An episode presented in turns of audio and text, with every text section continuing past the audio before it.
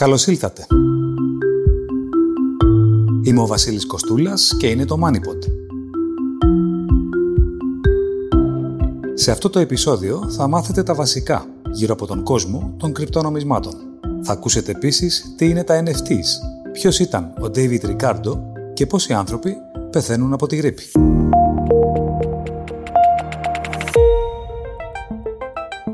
Άρχισαν περίπου σαν αστείο προτού συγκεντρώσουν κεφάλαια που ξεπερνούν πλέον τα 2 εκατομμύρια δολάρια. Τα κρυπτονομίσματα εμφανίστηκαν με το bitcoin στο τέλος του 2008, στην αρχή της παγκόσμιας χρηματοπιστωτικής κρίσης. Το πρώτο μπλοκ στο blockchain, όπως λέγεται το λογιστικό βιβλίο όπου καταγράφονται οι ψηφιακές αυτές συναλλαγές, δανείστηκε τον τίτλο δημοσιεύματος των Times εκείνης της περίοδου. Ο καγκελάριος του Θεσσαυροφυλακίου στα πρόθυρα ενός δεύτερου προγράμματος διάσωσης των τραπεζών. Τα κρύπτος εμφανίστηκαν περίπου ως αντάρτικο στην παγκόσμια χρηματαγορά, με σαφή διάθεση κριτικής στο χρηματοπιστωτικό σύστημα και τα bailouts των τραπεζών. Το bitcoin ήταν το πρώτο αποκεντρωμένο νόμισμα του διαδικτύου, μη ελεγχόμενο από κάποια κυβέρνηση ή τραπεζικό σύστημα.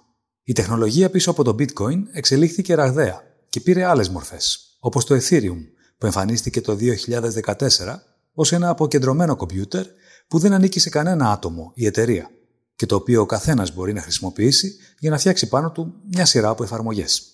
Παρά τις έντονες διακυμάνσεις τους, τα κρυπτονομίσματα έχουν καταστεί μια υπολογίσιμη αγορά ακόμα και από τους πιο επιφυλακτικούς. Τελευταία πάντως φαίνεται να υπάρχει μια κόποση, τόσο στον όγκο αγοράς, ο οποίος έχει διολυστήσει από τα υψηλά του 21, όσο και στις προσδοκίες γύρω από τα κρύπτος, δίνοντας λαβή και στους επικριτές τους να αμφισβητήσουν τη δυναμική και την προοπτική τους. Μάρκο, τα λέω καλά; Τα λες πολύ σωστά, Βασίλη, ο Μάρκος Βερέμης είναι τέρο στην Accolade Partners, ένα φαντ κεφαλαίων επιχειρηματικού κινδύνου και ανάπτυξης μετοχικού κεφαλαίου που διαχειρίζεται περιουσιακά στοιχεία άνω των 4 δισεκατομμυρίων δολαρίων. Με έδρα την Ουάσιγκτον, ο Μάρκος αφιερώνεται στις επενδύσεις της Accolade, στα κρυπτονομίσματα και το blockchain. Τα πρώτα λοιπόν μεγάλα θεσμικά κεφάλαια μπήκαν στην αγορά του κρύπτο το 17-18 που, που σήμανε και την άνοδο του Ethereum ως μέσω δημιουργίας applications. Σήμερα υπάρχει κόποση, όπως είπες, έχουν πέσει bitcoin, ethereum ε, από τα υψηλά τους 65-70%. Είναι μεγάλες πτώσεις. Αλλά και το 2018, για παράδειγμα, ε, κατέρευσε το bitcoin από τα 19.000 στις 3.000, το ethereum από τα 1.000 δολάρια στα 100 και πολλά κρυπτονομίσματα εξαφανίστηκαν πλήρως και καλώς εξαφανίστηκαν. Ε, αυτή σήμερα η κρίση που βιώνουμε είναι η τέταρτη στην ιστορία των κρύπτος, οπότε δεν είναι η πρώτη φορά. Ε, εγώ είμαι αισιόδοξος όμως για, για τα επόμενα δύο-τρία χρόνια. Και γιατί, γιατί αν πάρουμε Φερρυπίν το 2018-19 που ήταν ε, περίοδος κρίσης, τότε δημιουργήθηκαν ουσιαστικά το Decentralized Finance, τα NFTs, ε, που ήρθαν στην επιφάνεια το 20 όταν ήρθε το νέο κερδοσκοπικό κύμα στο χώρο. Και επειδή ο χώρος προχωράει με κύματα, πιστεύω ότι κάτι αντίστοιχο θα γίνει σε, στα επόμενα δύο-τρία χρόνια. Θα δούμε καινούρια applications από το crypto. Ένα τελευταίο να σου πω είναι ότι αυτή τη στιγμή υπάρχουν 25 με 30 δις κεφάλαια δεσμευμένα από επενδυτές που θα επενδυθούν τα, τα επόμενα δύο χρόνια σε crypto startups. Ε, ακόμα και το τελευταίο αυτό τρίμηνο μέσα σε αυτή την κρίση 5,5 δις επενδύθηκαν σε crypto startups και το 2018-19 ήταν μόνο 10 δις και τα δύο χρόνια που επενδύθηκαν. Οπότε έχουμε πολύ μεγαλύτερα κεφάλαια τώρα σε αυτή την κρίση που θα επενδυθούν σε startups. Ο Μάρκος προσεγγίζει τις βουτιές της κρυπτοαγοράς περισσότερο σαν καλοδεχούμενες διορθώσεις της, οι οποίες πετούν εκτός άχρηστα projects όπως και διάφορους απαταιώνες του χώρου. Ακριβώς. Ζητήσαμε όμως να μας πει ποια είναι κατά τη γνώμη του η βασική αδυναμία της αγοράς των κρυπτονομισμάτων. Αν μου επιτρέψεις, θα σου πω τρεις. Καμία αντίρρηση. Οι δύο είναι τεχνολογικές και η μία είναι κοινωνική-οικονομική. Οι δύο τεχνολογικές είναι πως τα blockchains γενικά είναι αργά ε, στον αριθμό συναλλαγών αυτή τη στιγμή γιατί αφορούν πολλά computers, γιατί με την αποκέντρωση ε, αυτό που συμβαίνει είναι πολλά computers κάνουν τις ίδιες, ε, τα ίδια computations και αυτή η διαδικασία γενικά είναι αργή. Όμως βλέπουμε τεράστια ανάπτυξη. Εκεί στα layer 2 ε, υπάρχουν layer ones, άλλα blockchains όπως το Solana και τα λοιπά που, ε, που προσπαθούν να λύσουν αυτό το πρόβλημα. Οπότε εκεί είμαι αισιόδοξος. Αλλά είναι ένα πρόβλημα. Το security είναι ένα πρόβλημα. Ε, νομίζω τα έχουμε ακούσει όλοι τα hacks που συμβαίνουν ε, στο χώρο.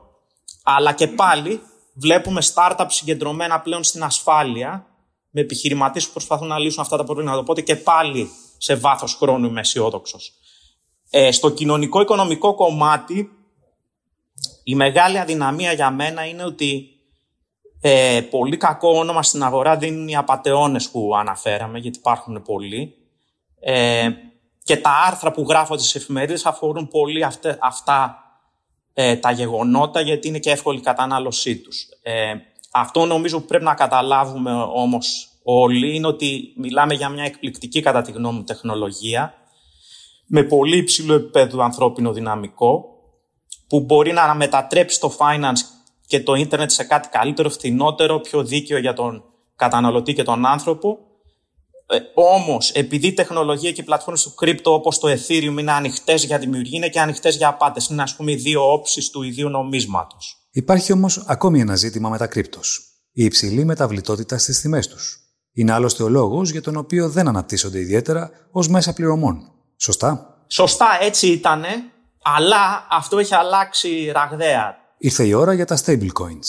Ψηφιακά νομίσματα που έχουν κλειδώσει την ισοτιμία τους πάνω σε κάποιο άλλο περιουσιακό στοιχείο με σχετικά σταθερή αξία.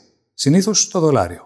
Τα stablecoins, παρά την τεράστια πτώση της αγοράς γενικότερα, έχουν κάνει το αντίθετο, έχουν τεράστια ανάπτυξη. Δηλαδή, αυτή τη στιγμή είμαστε περίπου στα 140 δις δολαριακής αξίας σε stable coins, που είναι μέσα πληρωμών, μπορεί να χρησιμοποιηθούν ως μέσα πληρωμών και καλύτερα από το δίκτυο πληρωμών που έχουμε σήμερα. Για να καταλάβεις, το, ο αριθμός των stable coins πέρσι, ή πρόπερσι, συγγνώμη, τον Οκτώβριο ήταν 20 δις, οπότε έχει εφταπλασιαστεί σε δύο χρόνια. Και οπότε αυτό είναι ένα θετικό. Μετά υπάρχουν άλλα θετικά για τις πληρωμές που συμβαίνουν. Στο, το Bitcoin Ferripin έχει το Lightning Network που αναπτύσσεται, που αυξάνει τον αριθμό των συναλλαγών ανά δευτερόλεπτο κατά χιλιάδες. Ε, και ένα άλλο ε, πράγμα το οποίο λέγεται τάρο, χωρίς να μπούμε σε λεπτομέρειες, που ε, αν περάσει και προχωρήσει θα, θα μπορούν να, ε, να κάνουμε ε, και stable coins πάνω στο bitcoin. Αν, με, όλα αυτά πιστεύω ότι μπορεί να έχουμε μια ραγδαία εξέλιξη στο χώρο των πληρωμών. Τα bitcoin, ethereum και τα λοιπά, εγώ τα βλέπω περισσότερο σαν επενδύσεις, έτσι, σαν συμμετοχή στην αυξανόμενη πιθανώς χρήση των δικτύων αυτών, όχι σαν μέσα πληρωμών. Χάρη στην ανεξαρτησία, την καινοτομία και τη λειτουργική της ελευθερία, η αγορά των κρυπτονομισμάτων έχει κερδίσει καθόλου τυχαία το προσωνύμιο της άγριας δύσης στον κόσμο του χρήματος. Αγορά με υψηλά τεχνολογικά ρίσκα, χωρίς customer service και με συχνά φαινόμενα απάτης και κερδοσκοπίας. Εξού και πολλοί ζητούν τη ρύθμιση της αγοράς, προτού καταστεί πολύ μεγάλη για να αποτύχει. Ορισμένοι επεξεργάζονται σενάρια που φτάνουν μέχρι και σε κυβερνητικά bailouts, αν τα πράγματα δεν πάνε καλά, σε μια αρρύθμιστη αγορά τρισεκατομμυρίων δολαρίων. Για τον χώρο των κρυπτονομισμάτων αποτελεί ακόμη ζητούμενο η καλή φήμη και η αξιοπιστία, την οποία πάντως ορισμένοι θεσμοί έχουν αρχίσει εμέσως να ενισχύουν. Με ένα πρώτο δείγμα ψήφο εμπιστοσύνης. Σήμερα, ας πούμε, πάνω από τους μισούς επενδυτές μας στο στο crypto blockchain προϊόν που έχουμε εδώ στην Accolade είναι θεσμικοί επενδυτές. Και θεσμική τι σημαίνει, σημαίνει και κυρίως Αμερικάνοι, γιατί, γιατί ζω στην Αμερική και οι πελάτες μας είναι κυρίως Αμερικάνοι, αλλά είναι μουσεία, είναι πανεπιστήμια, είναι σχολεία. Δεν νομίζω, Φερρυπίν, να υπάρχει πια κάποιο από τα μεγάλα πανεπιστήμια της στην Αμερική που να μην επενδύει κάποιο ποσό σε venture capital στο χώρο. Αλλά είναι τα ποσά που βάζουν και στο χώρο είναι μικρά σαν ποσοστό των χαρτοφυλακίων τους γιατί θεωρούν ότι είναι μια καινούρια αγορά, ότι έχει ενδιαφέροντα πράγματα που συμβαίνουν και θεωρούν ότι πρέπει να βάλουν ένα μικρό ποσό τουλάχιστον για να την παρακολουθήσουν ε, και αν πραγματικά πάει καλά μπορούν να υπάρχει μια ασυμμετρία. Μπορούν να βγάλουν πάρα πολλά χρήματα, ενώ με, αν βάζοντας μικρό κεφάλαιο, ε, στη χειρότερη περίπτωση θα χάσουν λίγα χρήματα. Χρηματοοικονομικοί κολοσσοί δοκιμάζουν πλέον την τεχνολογία του blockchain για να μειώσουν το κόστος των συναλλαγών στον επίσημο τομέα. Και επιχειρήσεις στον χώρο των ψηφιακών συναλλαγών αναλαμβάνουν ρόλο μεσάζοντα, ανάμεσα στις τράπεζες και την αγορά των κρύπτος. Εταιρείες όπως η Mastercard, η Visa και γενικά οι μεγάλες εταιρείες. το πρώτο τους μέλημα είναι πώς θα αυξήσουν τα κέρδη τους, έτσι, ε, πάντα. Οπότε νομίζω ότι αποφάσισαν να μπουν σε αυτήν την αγορά ε, των κρύπτος αφού είδαν τη ραγδαία αύξησή της ε, και είδαν μια ευκαιρία να πάρουν και αυτοί ένα κομμάτι της πίτας σας, αν θέλετε. Ένα ερώτημα πλέον είναι πώς παρακολουθεί αυτές τις εξελίξεις η Ελλάδα, την οποία ο Μάρκος θεωρεί ιδανικό μέρος για την ανάπτυξη του κλάδου. Πρώτον, έχουμε τεράστια παράδοση στα μαθηματικά και στο computer science επίσης, έτσι, λόγω της παράδοσης των μαθηματικών. Οπότε έχουμε τεράστιο ανθρώπινο δυναμικό ε, πολύ υψηλού επίπεδου ε, στο χώρο. Δεύτερον, είμαστε μια χώρα που μπορώ να πω ότι από την Επανάσταση 21 έχουμε και το DNA της αποκέντρωσης της ελευθερίας, έτσι είναι.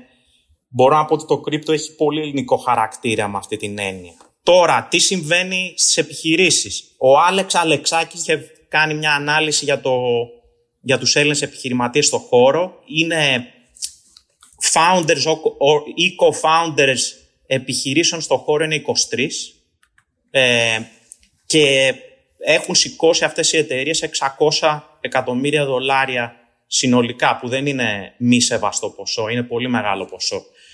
Και τα έχουν σηκώσει από μεγάλους ε, ε, θεσμικούς επενδυτές όπως η Αντρίσεν Χόροβιτς και τα λοιπά. Ε, μπορώ να πω και ονόματα, είναι πολλά. Ε, η Misten Labs Φερρυπίν ε, άνοιξε και γραφείο στην Αθήνα τώρα.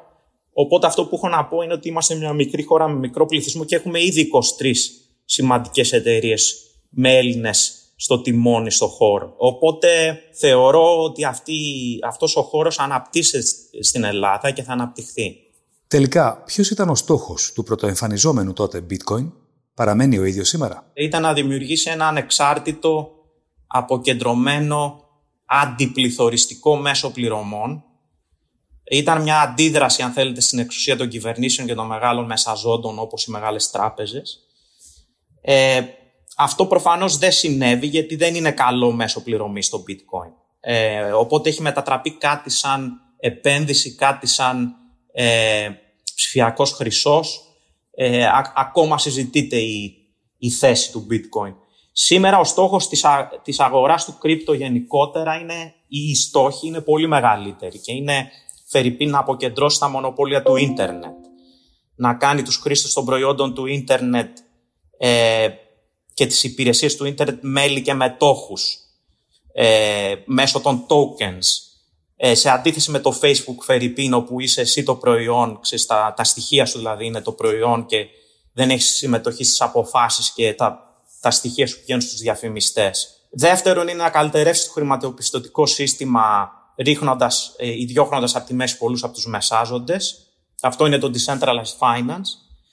Είναι νωρίς, αλλά και το IMF είχε γράψει ένα άρθρο πρόσφατα που δείχνει ότι τα κόστη ε, για δάνεια μπορεί να είναι πολύ χαμηλότερα κατά, κατά δύο τρίτα σε σχέση με τις τράπεζες στο DeFi, ε, στο Decentralized Finance.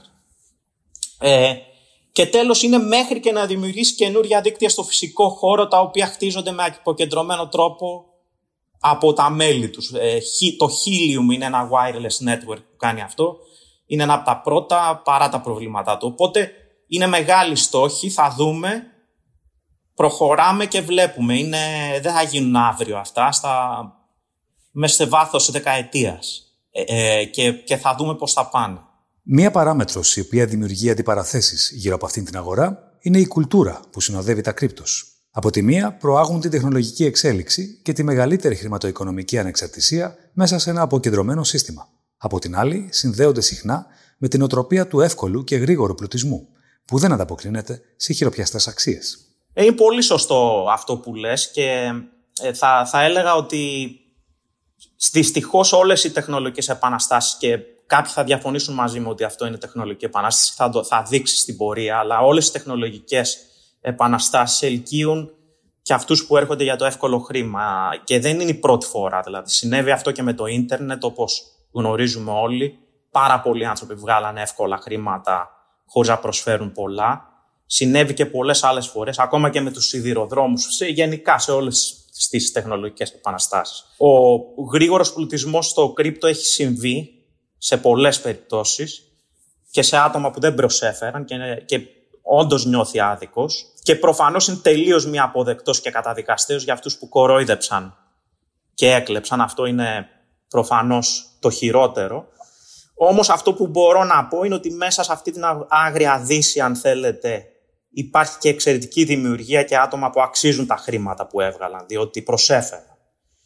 Φερρυπίν, κανείς δεν μπορεί να κατηγορήσει τον Vitalik που έφτιαξε το Ethereum για εύκολο πλουτισμό. Έτσι είναι μια ιδιοφυΐα, δημιούργησε ένα νέο κομπιούτερ, μια νέας μορφής κομπιούτερ το Ethereum. Έχει βγάλει πολλά χρήματα, τυχαίνει να είναι και σωστός και με χαμηλούς τόνους παρά τα, τα πλούτη που έχει βγάλει. Οπότε νομίζω έχεις δίκιο, αλλά υπάρχουν ε, διαφορετικά άτομα σε αυτό το χώρο, ε, καλά και κακά. Αποχαιρετήσαμε τον Μάρκο με ένα quiz, χωρίς κρυμμένη απάντηση. Το ρωτήσαμε με κλίμακα το 10 σε ποιο νούμερο θα τοποθετούσε σήμερα την αποδοχή των κρύπτος ως mainstream χρηματοοικονομικών εργαλείων και σε ποιο νούμερο θεωρεί ότι μπορεί να φτάσουν. Το 18 που ξεκίνησα να το κοιτάω θα σου έλεγα 0. Ε, το σήμερα θα έλεγα 1 με 2, πιο κοντά προς το 1 ίσως. Αλλά με ποια έννοια το λέω, πολλά, πολλοί θεσμικοί επενδυτές έχουν μπει όπως λέω, αλλά έχουν μπει με μικρά ποσά. Πιστεύω ότι αυτό το νούμερο μπορεί να ανέβει αργά και σταθερά όσο αναπτύσσεται ο χώρος. Εάν ο χώρος αποφέρει νέες χρήσεις, ε, νέες επιχειρήσεις που καλυτερεύουν ε, τη ζωή μας, ε, σιγά σιγά θα φτάσουμε το 10 σε βάθος χρόνου. Ε, οπότε θα δούμε στην πορεία πώς θα πάει αυτό. Η αβεβαιότητα είναι το κύριο χαρακτηριστικό σε κάθε τι καινούριο. Θα μπορούσε να γίνει πλούσιος όποιος γνώριζε πού θα καταλήξει η αγορά των κρυπτονομισμάτων, η οποία όσο θα μεγαλώνει, τόσο θα τραβά τα βλέμματα εκείνων που ζητούν εδώ και τώρα ρύθμιση. Τι θέλουν άλλωστε και οι υγιείς δυνάμεις του οικοσυστήματος, οι οποίες θεωρούν έναν διάλογο εφόλης της ύλης βασικό συστατικό για τη μακροπρόθεσμη επιτυχία της αγοράς των κρυπτονομισμάτων. Ιστορία Άρχισε να δουλεύει στο χρηματιστήριο του Λονδίνου, ακολουθώντας τον πατέρα του, σε ηλικία μόλις 14 ετών, επιδεικνύοντας πολύ γρήγορα έφεση στις μετοχές και τα ακίνητα. Ο εβραϊκής πορτογαλικής καταγωγής Βρετανός David Ricardo πήρε την απόφαση να ασχοληθεί με τα οικονομικά το 1799, αφού διάβασε τον πλούτο των εθνών του Άνταμ Σμιθ. Το 1815 έγραψε το δοκίμιο για την επίδραση της χαμηλής τιμής του καλαμποκιού στα κέρδη των αποθεμάτων, με το οποίο εισηγήθηκε την κατάργηση των νόμων εκείνης της εποχής που επέβαλαν δασμούς στα αγροτικά προϊόντα.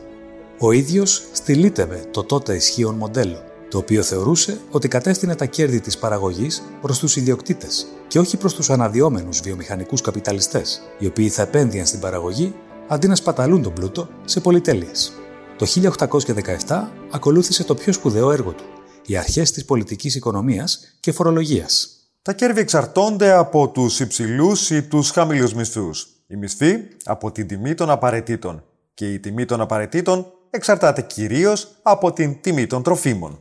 Έλεγε ο Ρικάρντο, αναπτύσσοντας τη θεωρία της εργασίας πάνω στην έννοια της αξίας. Πίστευε ότι τα έθνη θα πρέπει να ειδικεύονται για το ευρύτερο καλό και δήλωνε πολέμιος του προστατευτισμού ως ένθερμος υποστηρικτής του ελεύθερου εμπορίου. Ο Ρικάρτο ήταν από τους πιο βραχίδιου μεγάλους οικονομολόγους, φεύγοντας από τη ζωή σε ηλικία 51 ετών το 1823. Τι είναι τα NFTs? Μη ανταλλάξιμα ψηφιακά διακριτικά. Τα NFTs είναι κρυπτογραφημένα στοιχεία σε ένα δίκτυο blockchain έχουν μοναδικούς κωδικούς αναγνώρισης και μεταδεδομένα που τα διακρίνουν μεταξύ τους. Σε αντίθεση με τα κρυπτονομίσματα, δεν μπορούν να αποτελέσουν αντικείμενο ανταλλαγής ή διαπραγμάτευσης ως εισάξιες μονάδες, καθώς δεν είναι πανομοιότυπα μεταξύ τους. Ω εκ τούτου, δεν μπορούν να χρησιμοποιηθούν για εμπορικές συναλλαγές. Τα NFTs μπορεί να αντιπροσωπεύουν αντικείμενα που υπάρχουν στον πραγματικό κόσμο, όπως έργα τέχνης ή ακίνητα, ο ορισμός των αντικειμένων αυτών ως ψηφιακών συμβόλων NFTs θεωρείται ότι καθιστά αποτελεσματικότερη την αγορά και την πώλησή τους, απαλλάσσοντας από μεσάζοντε και επιτρέποντας, για παράδειγμα στους καλλιτέχνες, να συνδέονται απευθείας με το κοινό τους. Συγχρόνως, φέρονται να μειώνουν την πιθανότητα της απάτης. Μπορεί επίσης να αφορούν την ταυτότητα συγκεκριμένων ατόμων ή δικαιώματα ιδιοκτησίας. Οι υποστηρικτές τους μιλούν για ένα μοντέλο επαναστατικής επανεφεύρεσης των συναλλαγών. Αξιοσημείωτο μέρος της αγοράς των NFTs αφορά συλλεκτικά αντικείμενα. Ο συνειδητής του Twitter, Jack Dorsey, έστησε πρόσφατα NFT για το πρώτο tweet που έγινε ποτέ. Πολύθηκε για 3 εκατομμύρια δολάρια. Το ήξερες; Στην Ευρώπη πεθαίνουν από γρήπη 30 άτομα ανά 100.000, στην ηλικιακή κατηγορία άνω των 65 ετών. Το νούμερο αυτό είναι τρεις φορές μεγαλύτερο από τις αιτήσεις απώλειες λόγω τροχαίων δυστυχημάτων. Οι 60χρονοι αντιμετωπίζουν 10 φορές υψηλότερο κίνδυνο από τους 20χρονους. Η γρήπη είναι ακόμα πιο θανατηφόρα σε χώρες όπως η Νότια Αμερική, η Αφρική και η Νότια Ασία. Η Ινδονησία έχει διπλάσιο ποσοστό θανάτων από την εποχική γρήπη σε σύγκριση με τον Καναδά. Ο λόγος δεν είναι άλλος από την υψηλότερη φτώχεια και τη χαμηλότερη πρόσβαση σε υγειονομική περίθαλψη και εμβόλια. Τα ποσοστά θανάτων από τη γρήπη είναι σήμερα διεθνώς πολύ χαμηλότερα από ό,τι στο παρελθόν. Όμως σε πολλές χώρες οι πληθυσμοί γερνούν με ταχύς ρυθμούς, συντηρώντας ή και αυξάνοντας τις πιέσεις στη θνησιμότητα από τη γρήπη.